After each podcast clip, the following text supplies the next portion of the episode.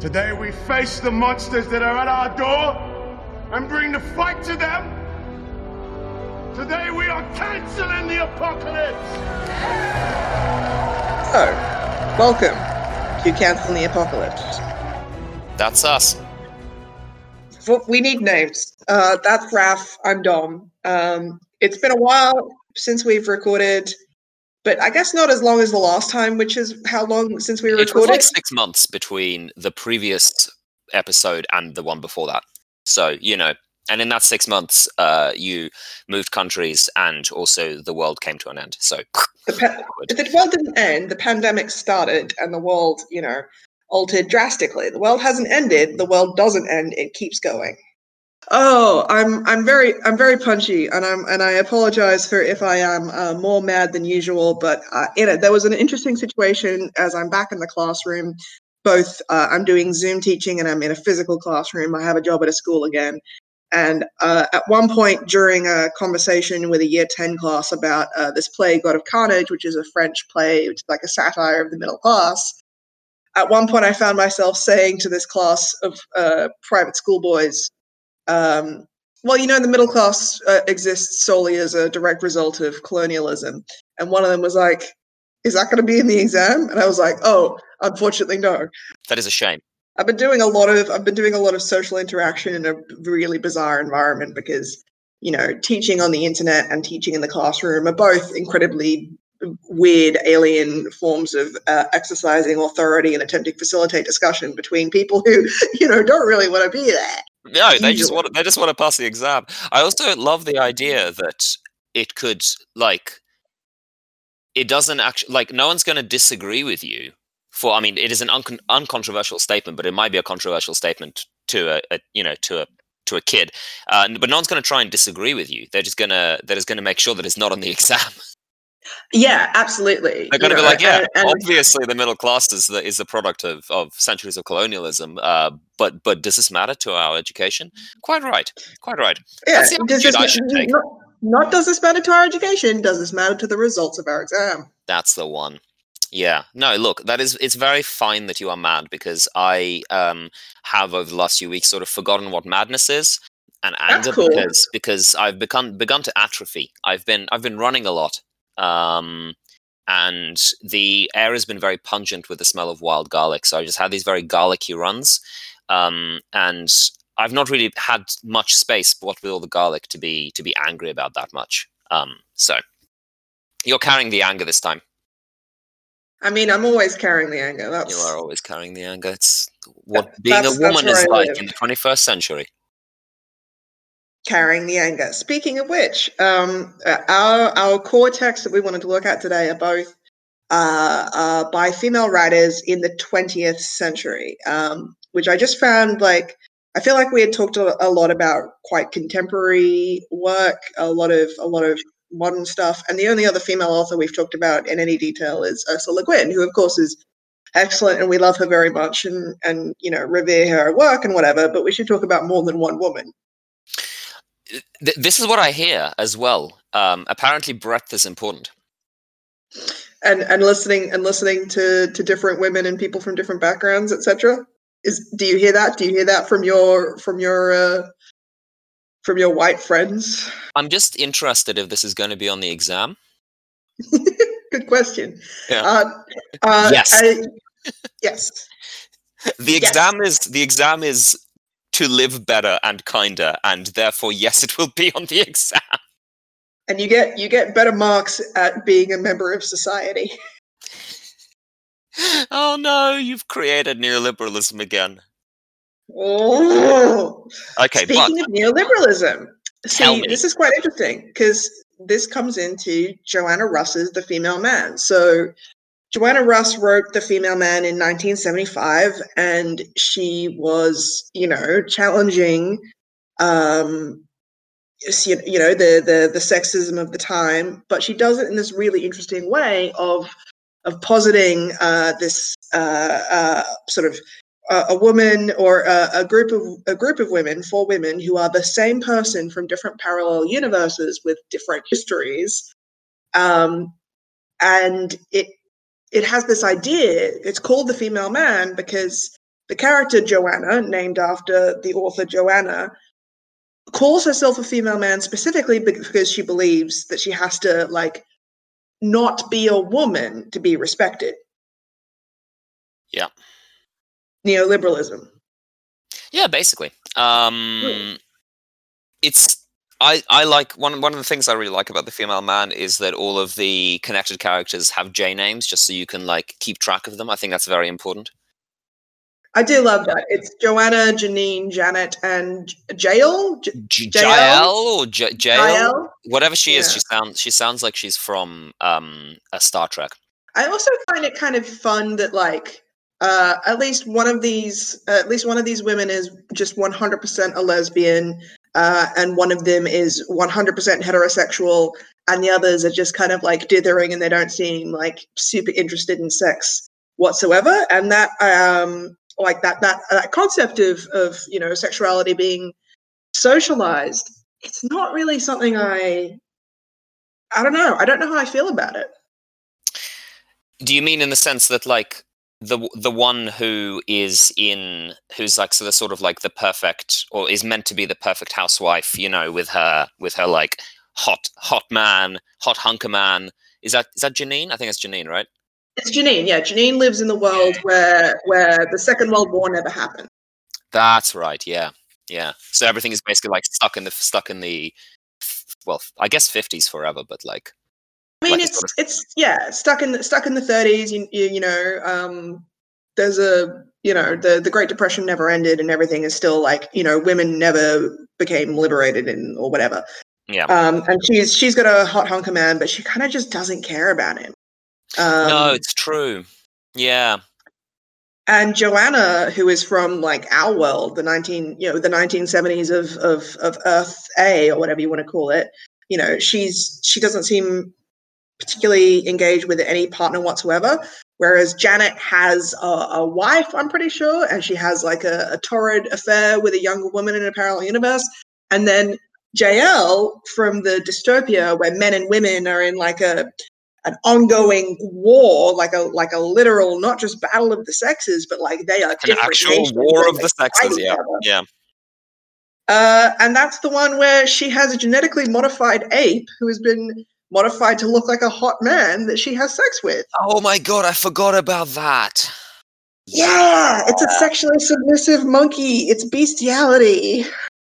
It's it's great. I mean, it's it's the book that has everything because also, um, uh, uh wait, Joanne. I, I find it hard to keep track. Who's the who's the one who's just like definitely straight up a lesbian? Uh, Janet from Janet, the yeah, Whileaway. So, Yeah, that's right. Because J- Janet Janet then has an affair with like I mean, you say a younger woman. She is like a teenage girl, I think. You're probably right. I think she might be like a. I think like she's a 16, school year old. girl. Yeah, yeah, which is interesting. I mean, like, yeah, this the book is fascinating, um, especially because it is it is so many books in one. I feel, Mm, and so there's obviously like yeah. there's the book um there's the kind of story i suppose uh like loosely speaking the narrative where you know all these different women start sort of colliding and meeting each other from different like timelines and different futures and and i guess like introduce each other to each other's utopian or dystopian worlds Janet is the one who starts this off because she's essentially like doing some like anthropological survey of the different universes. Yeah. Yeah.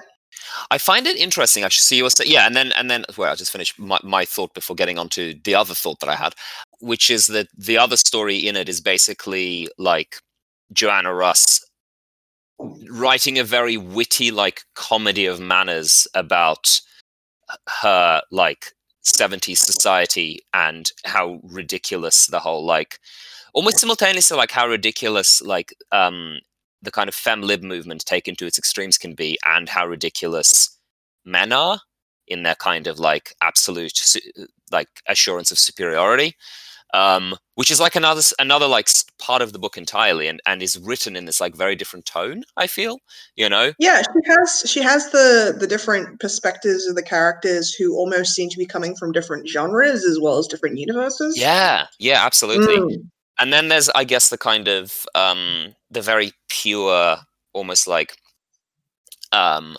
didactic kind of like idea of like this is a utopian book this is meant to like change the world for the better which comes out i guess especially at the very end but also like there's that there's that sort of twist ending uh, uh the haunting thing of the Jael the woman from the the you know dystopian war-ridden battle of the sexes uh Mm.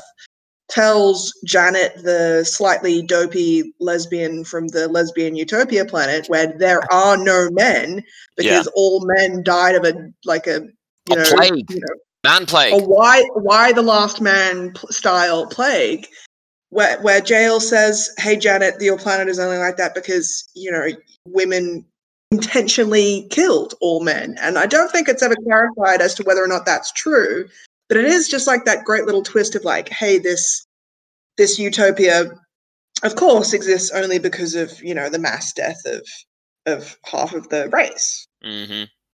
Yeah, yeah, absolutely. And because because I guess when I mean I looked at um the Female Man as like a utopian novel, which which is I, again like one of the many things it is.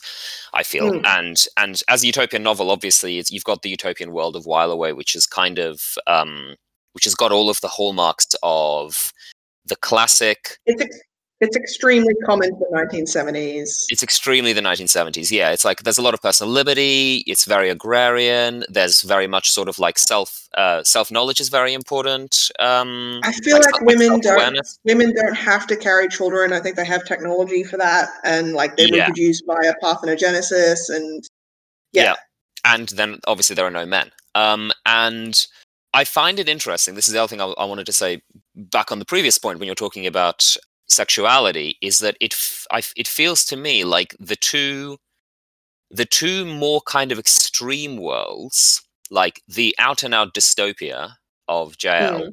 and the out and out 1970s utopia. I mean like you know all utopias are sort of like within their own context. It's, uh, but but like this is definitely meant to be the utopia of the book i i, I think.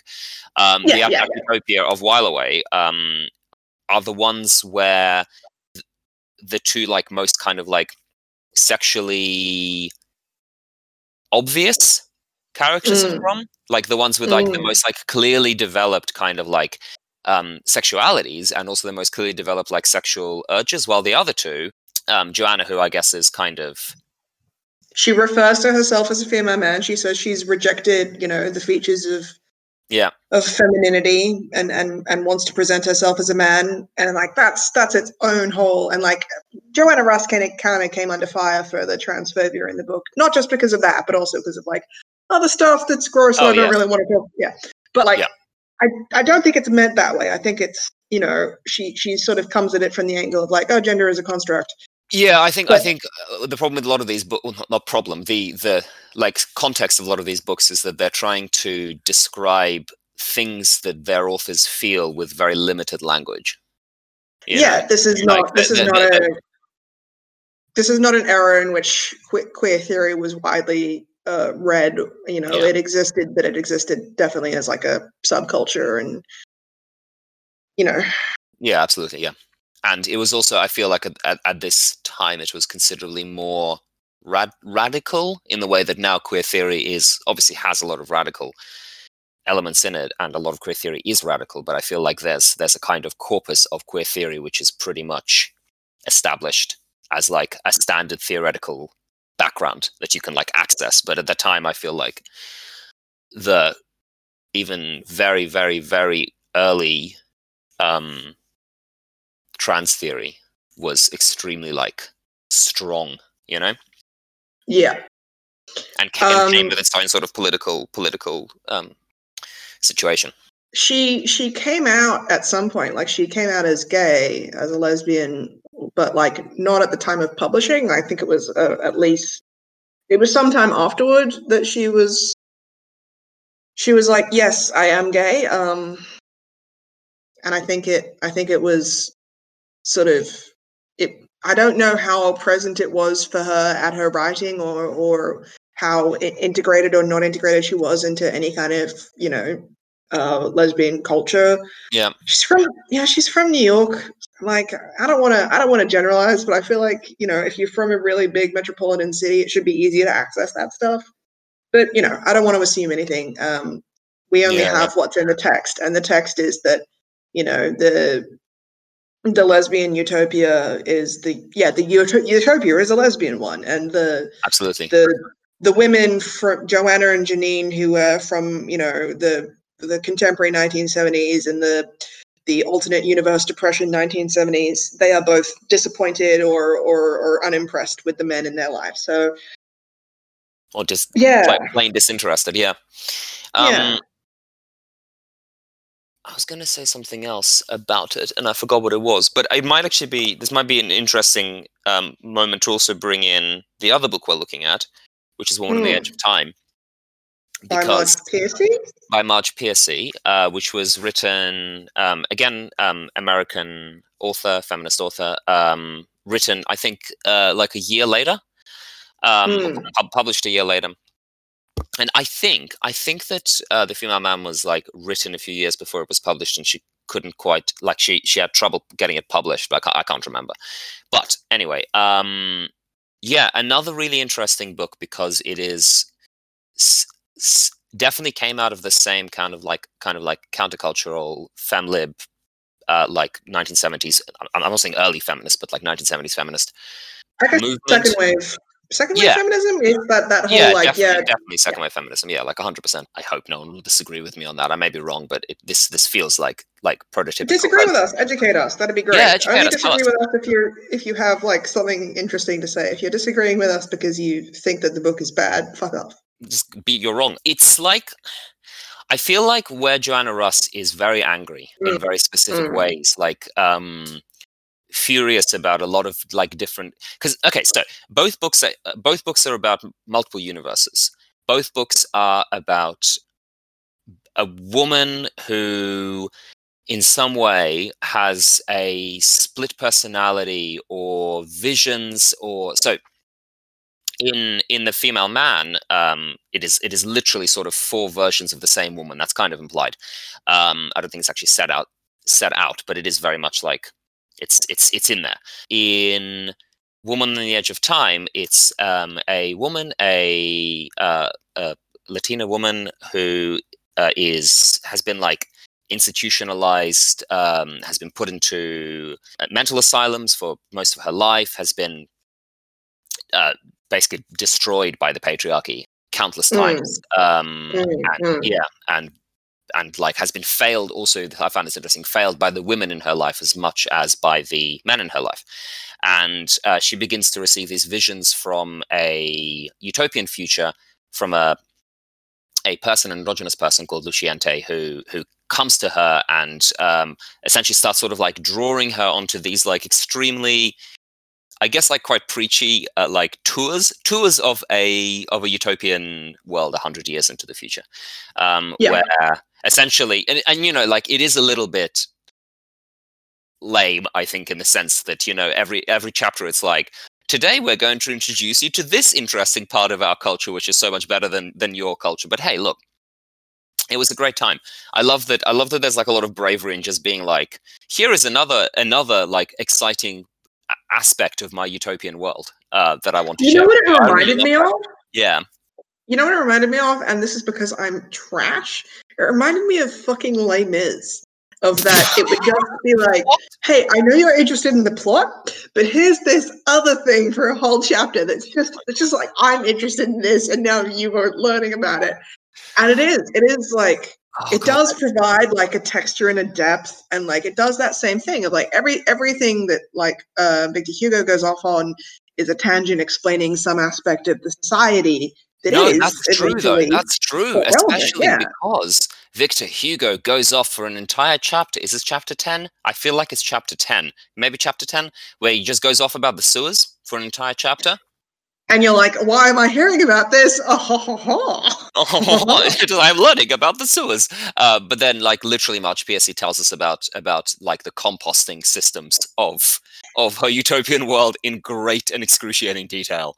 Um, and it is it is so valuable to, to, to have this detail of exactly how the society functions Yeah. because it's going to be plot relevant i mean in in Les Mis it's plot relevant i don't think Yeah. the compost becomes plot relevant in in women at the edge of time the but it is it's like a manual yeah, it's it's a like a- manual of like yeah, it's absolutely like a manual for how to achieve basically the the world that Marge Piercy wants you to live in.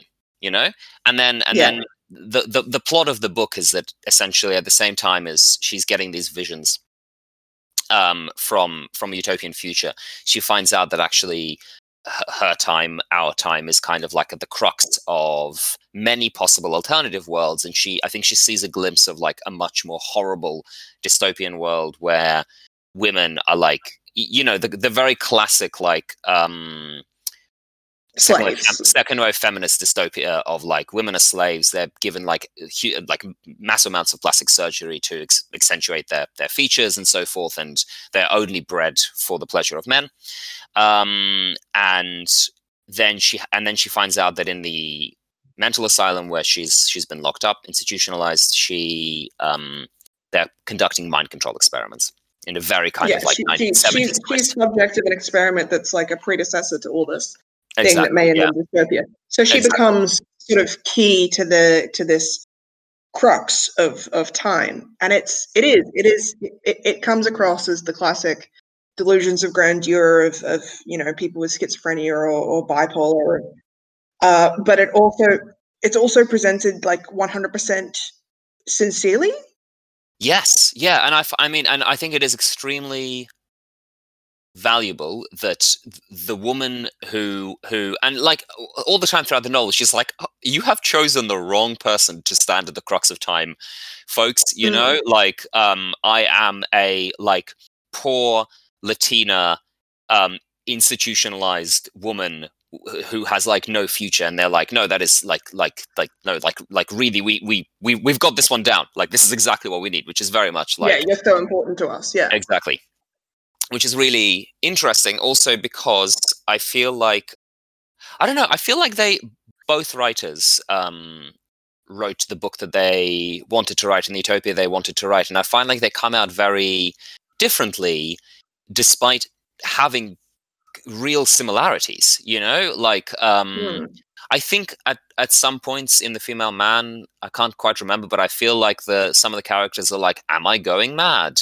You know, from like seeing like what the hell is yeah, going they're, on. they're beginning to doubt their grasp on reality or whatever. Yeah, exactly. And but like Whileaway, the utopia in the female in um the female man is like this kind of quite a hard and harsh lesbian utopia where like She she punches out a guy in in contemporary 1970s uh, America for hitting on her, and I'm like, ah, dope.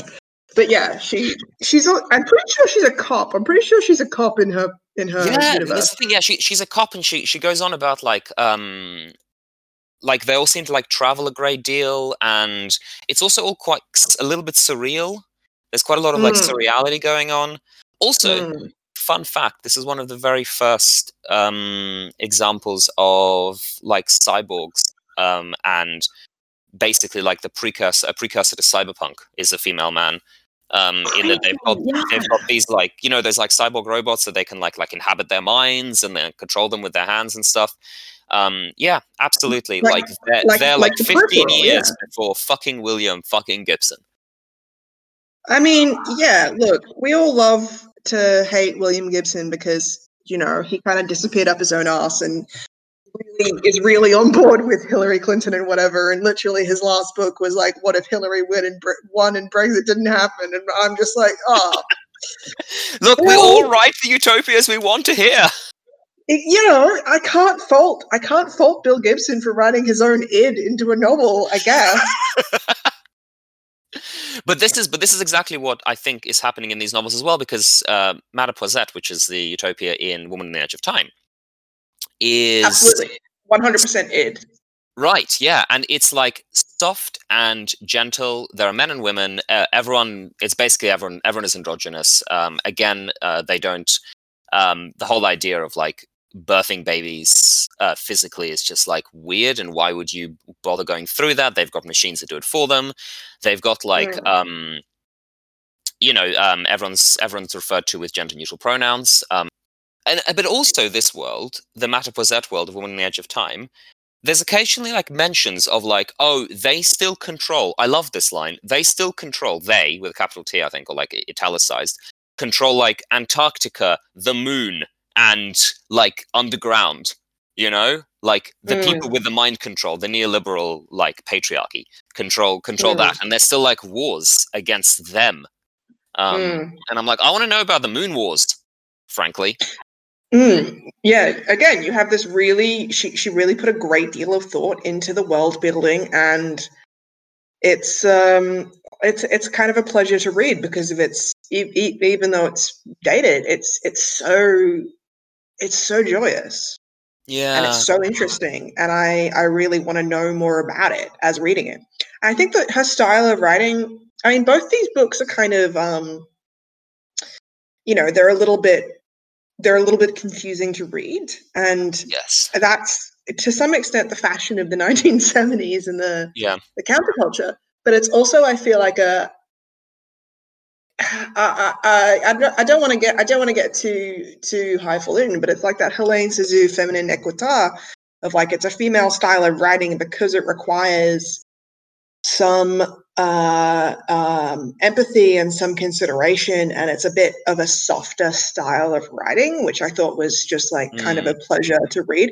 And perhaps it's because you know I'm teaching at this all boys school, and we are reading all these fucking dude texts. I'm reading this nonfiction about Everest, and I hate it, and I hate all the men in it. And he starts Mm. every he starts every chapter with like the the statistics of the height of the where they are, and and it's so it's it's presented as this climax. I was like, Mm, I hate everything about it. It's, you know, Mhm. we're reading Wilfred Owen and whatever, and of course, I identify a lot with Wilfred Owen as like a, a gay with post traumatic stress disorder, but it's still it's still just a really dude heavy text and so come, getting on the train and reading reading these like you know flawed but still extremely uh, you know utopian in the context of there is another style of writing out there there is another way to communicate there is another kind of novel like that that sort of meta utopia of of of writing in a way that had was not the was not the norm I, I found really fun I think that's a really beautiful way of putting it. Yeah, that's something that I haven't like hadn't quite considered in that way, and that's I think you've you've absolutely like hit the nail on the head. It's like there's they require a different approach to uh, what like telling a story could look like, I guess, and what Yeah. telling a story of a of a better world could look like. Mm, mm. Yeah, I think that's I think that's really really true. I was interested in sort of going on from this. I was interested in the fact that I guess in Woman in the Edge of Time, in that world, uh, it's it's I guess it's a kind of like a loosely a um, anarchist. Uh, very uh, sexually liberated, um, like non-monogamous kind of, or like polyamorous kind of world, which is again obviously the the the vibe of 1970s. 1970s counterculture. Yeah, um, and I'm interested in the fact that both of these authors are kind of presenting, I guess, kinds of conflict in their books. Uh, which are okay. So, like, yes, there's there's this kind of hint of war in Woman on the Edge of Time, and obviously in in Whileaway in the Female Man, she's the cop, and there's definitely some there's there's, there's some stuff about like um, protecting the borders or something. I can't remember, but like uh, something. Um, but she, she goes and shoots someone. It may be her mother.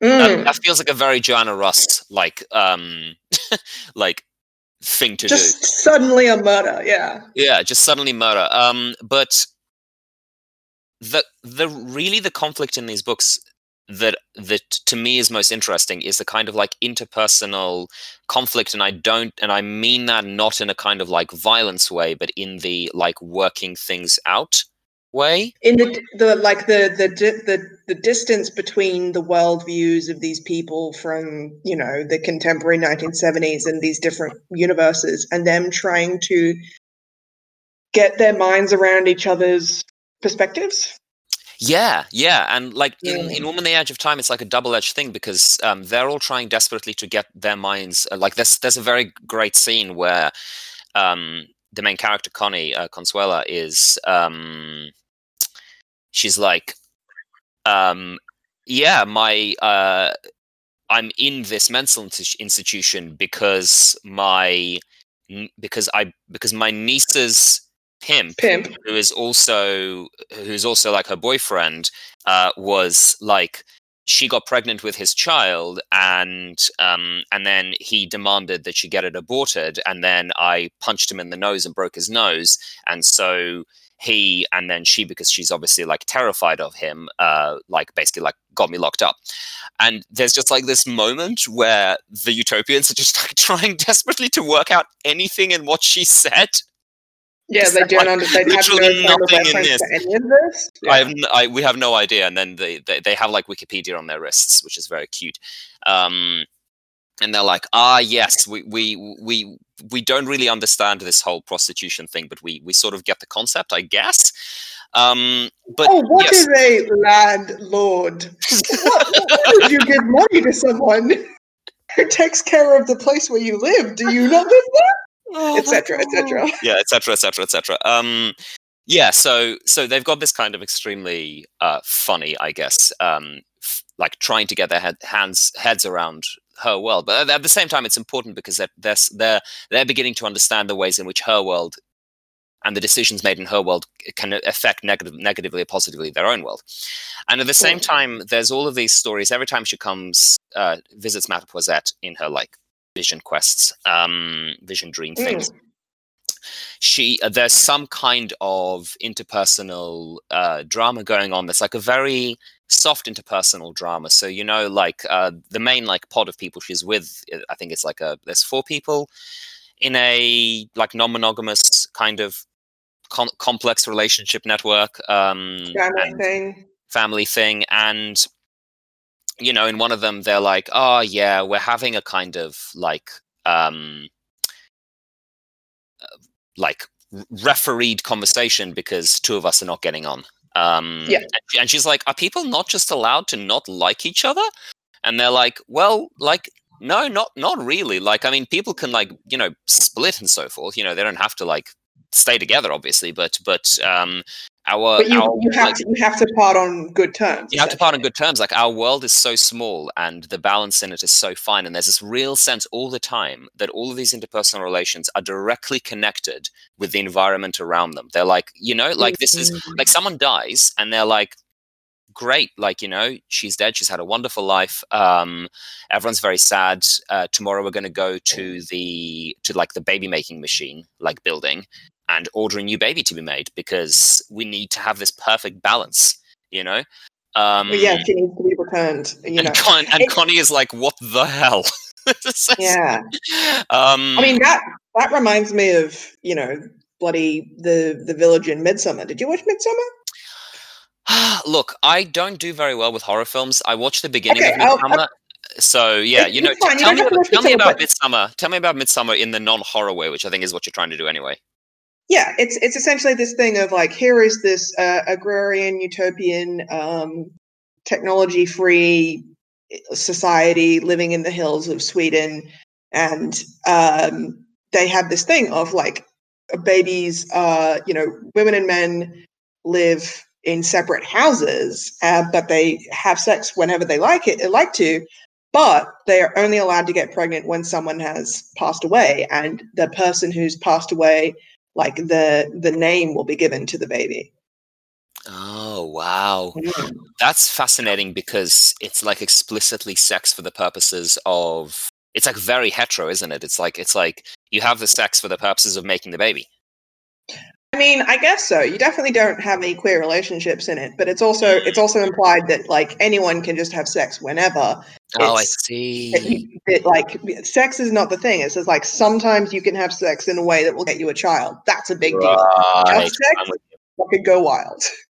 you know because there, there's a kind of like there's a kind of interesting thing where it's like um, is this a utopia or is this a cult which you can ask of i think a lot of a lot of intentional communities and utopias which are like based um, around intentional communities as opposed to for example utopia in ursula le guin's Hainish cycle Hmm, hmm. which is which is not an intentional community it is a it's got a governance structure you know it's got like a huge it's massive it's got It's a country. Yeah, exactly. Um, but here, even though there are like many villages, they are all essentially like it's like Murray Bookchin's like autonomous municipalities, whatever they're called, idea. You know, it's like individual villages who Mm-hmm. control the land around them and and are in constant contact with other villages and in this sort of way anarchically distribute resources. And it's like it's like it's not it feels like it, it feels like not a cult uh, because all the time there's like this extreme emphasis on personal freedom and uh, they're like look yeah like if you don't get on with someone or- just don't get on with the village so badly yeah of course you can leave. Like if you so like children when they're born have three mothers assigned to them as in, as in like like three people choose to be the mothers for a child. the parent, yeah. yeah uh, and then a child is made. Um and they're like look like if you're currently one of the mothers and you're a mother until the child um is like hits puberty Of age. yeah. Um then we'd like really prefer it if you if you did stay because this is kind of a commitment you've made. Uh but look if you if you gotta go you gotta go. And like someone eventually like if if we need to we will replace a mother. Um but yeah it's just it's an interesting and they're, and they're like you know like sometimes like if you need to go and there's this very strong 1970s counterculture idea of like if you need to go to, to like uh, the asylum to the madhouse when they call them the madhouse you can just go there for a bit and just you know be be mad for a while and then you can you know work some shit out and come back which is very beautiful um i suppose Hmm. and um or if you, need, you just need to go wander in the wilderness go do that but like don't don't feel like you need to get on with the people around you but we are going to do everything within our power to help you do that and and and it's and it's it's worth doing that both for the people around you and for yourself and for the world which you are all tending together and i find that an interesting and i guess like captivating vision of a, a small scale utopian societies Hmm. Hmm. I yeah, this is it. I I preferred Women at the Edge of Time on in so many ways. Not only because I feel like Marge Piercy hates people less than Joanna Russ. right yes yeah absolutely and and because I fe- I felt like you know I couldn't I couldn't get a handle on the the ethics or morality of any of the characters in in yeah the female man in a way that I could either clearly say that I agreed or disagreed with them. They were all just seemed to be so subject to. They were very reactive um, in a way that you know, not that Consuelo is Consuelo has almost no agency for a lot of it. So like Connie, but but Connie has like a like an ethical and moral stance that I could be like, yes, dope, shit, she's a hero, nice protagonist, sick. Which you know, I still I still like to have. Um, I can't remember where I was going with this. Joanna Russ, I'm glad you won the James Tiptree Award for this book, but I don't like it. I don't like the book. It's a good, good book that I'm glad exists, but I don't want to read it again. what is the tiptree actually um awarded for is it awarded for i'm having a look uh, oh yes it is it is about works of science fiction or fantasy that expand or explore one's understanding of gender Sick. yeah because in that in that way i it is obvious like for sure the female man deserves an award of that kind because the way it plays with gender is very strange like really weird and It's really great exploration. It's a really interesting experiment. yeah and Whileaway uh, sorry um not Whileaway the woman the woman on the edge of time the Marge Piercy book i feel like the the gender politics there are much you know they're very gender queer um, or like agender in a way that will be very familiar to, to us now. And it's it's actually funny the way that like these 1970s like luminary books that that were sort of pushing for things like gender neutral pronouns and um, Mhm. you know the idea that men could be be mothers. And and i mean you know there's there's there's trans stuff there as well. And there's interesting ways in which um connie is um essentially like we see her mind being beaten down by the heteropatriarchy and then kind of slowly freed in interesting ways by by the future in the way that she's like you know ugh you know those lesbians just can't like, can't trust them they like you know they they look at you like you like like men do um Mm, mm. And, then like, gradually, you know yeah. exactly yeah and the same thing where she's like where she sees she sees a man uh, breastfeeding and she's like ugh I, I guess you're just using hormones for that gross um and then later she's just like completely au fait with it Yeah. because she realizes that these things these things are just like natural ways um to in the new in this in the new world in, in the new world yeah, exactly and there's there's and that like really her fear there is is definitely due to her current society and um but I, but I feel like it is not as exploratory or like weird or experimental when it comes to ge- to gender as the female man is which is extremely strange Mm. extremely like extremely out there with some of its ideas about gender It's important. They're both really they're both important and valuable books that um I feel like but a lot of people should read, whether they're fans of science fiction or they're interested in gender stuff, they're interested in queer stuff. Yeah, de- definitely they're they're both, you know, uh, a highly recommend in terms of that kind of academic study. If not, hey, this is an enjoyable read. yeah this is the other thing about the female man that i feel is that it's extremely it's extremely about the individual and about different individuals kind of clashing against each other and very like forceful about the way that individuals should work out the world that they want to live in i guess you know? And woman at the edge of time is like here is a society that is based around individuality as you know one in a in a network one in a web Mm, one in a yeah. system.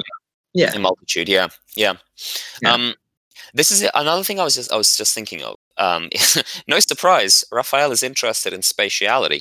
Um is that like i know wild. Um Yeah. is that the use of the use of like space like uh the like wide space large open space is i think interesting in the two books because in in woman in um the female man there's a lot about like how how huge the world is and how these like individual lesbians can just like wander around the world um you know just like working out their own path and like they've you know they come to like these sort of weird mystical mountains and talk to uh, other people and have like weird experiences and so forth and then keep wandering on shooting their own mothers or something um while in in Woman on the Edge of Time, I feel like there is still that same sort of space. It's like you know, we the Utopia owns the world now.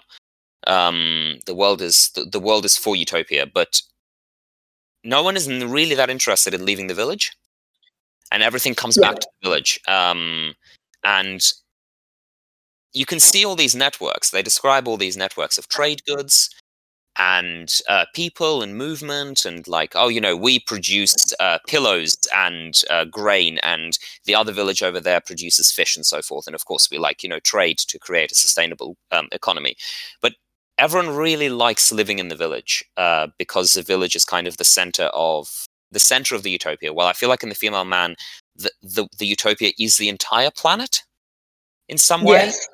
Yes. And how interesting it is that like you know that, that there's these different forms of spatiality in different utopias. I mean a lot of the time you have the idea of the utopia existing as a as a satellite from the other world or as a as a as an isolate from the other world um yeah yeah yeah, yeah. yeah Yeah, and here it's like uh, no, the Earth. Well, yeah, especially because like in I I don't. I, I wish I remembered more about the female man, but in in Woman in the Edge of Time, which I was just reading, um, you know, they they do say like them the the the military industrial complex uh, still live on the moon, and it's really interesting because this um, this came out in 1976. The Dispossessed uh, came out in. I'm just having a look in 1974 um, which is obviously you know a, a, a book where as, as we've discussed you've got two moons or two uh, planets in a binary bi- binary system which uh, Mm. where one is is a kind of like capitalist utopia and the other one is a or capitalist like heaven and the other one is a anarchist utopia and um, i find it interesting that she's like relegated the military industrial complex to the moon um, that also feels in a way that is like I guess connects to the um, schizophrenia like narrative going through the book. This kind of idea of like, oh, you know, they're out there. They're like out there on the moon. They're like watching. The you know, enemy like, is still the enemy yeah, is still still out and the there. You know, it's, it's out there. It's sending signals. It's it's collecting signals. It's um, which I think is yeah, it's interesting the ways in which she. Like, we haven't talked that much about mental illness, um, and I think that's something that I would need to look into more to talk about properly in these books. But um, the way that she, I think the way she addresses mental illness is interesting and quite powerful. And you know, I think she, she's highlighting the the tragedy um, of the amount of like the way that the 1970s kind of mental incarceration system just r- removed human beings from from the face of the earth. So in, in that way, it's kind of recuperative, I suppose. so being um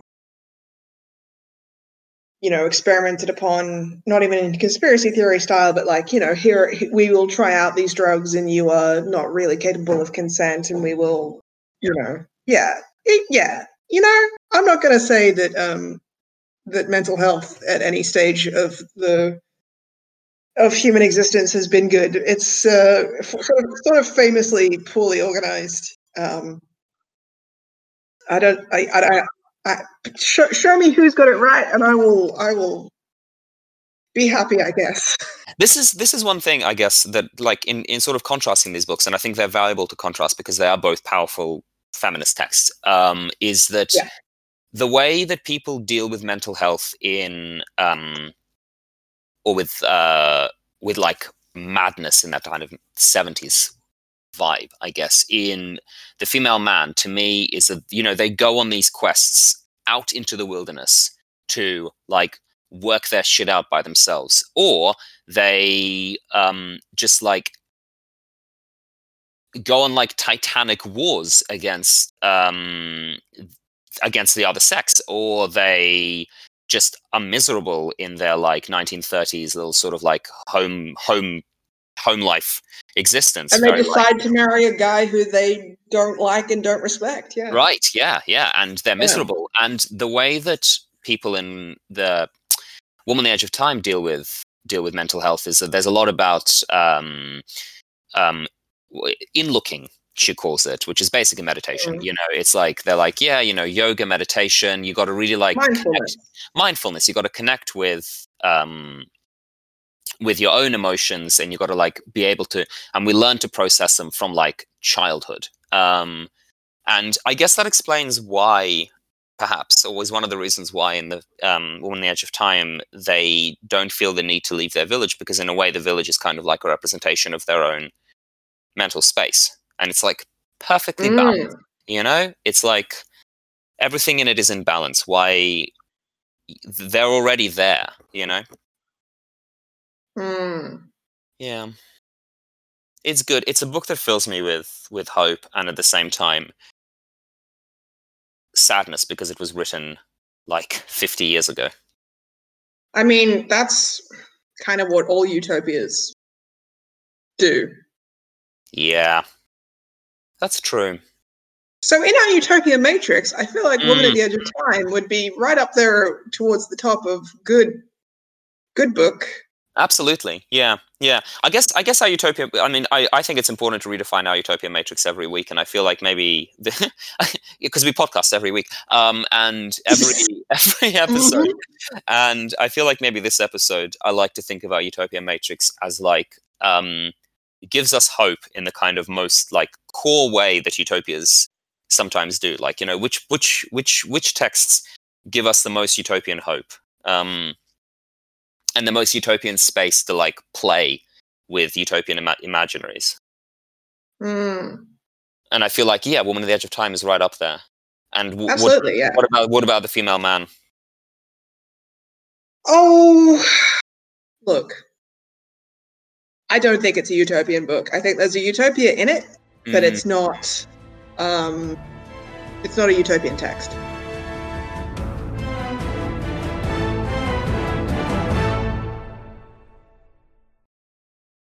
Have you seen Seven Samurai yet?